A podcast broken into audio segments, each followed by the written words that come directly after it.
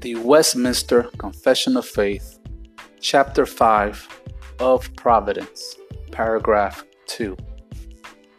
Although, in relation to the foreknowledge and decree of God, the first cause, all things come to pass immutably and infallibly, yet, by the same providence, he orders them to fall out according to the nature of second causes, either necessarily, freely, or contingently.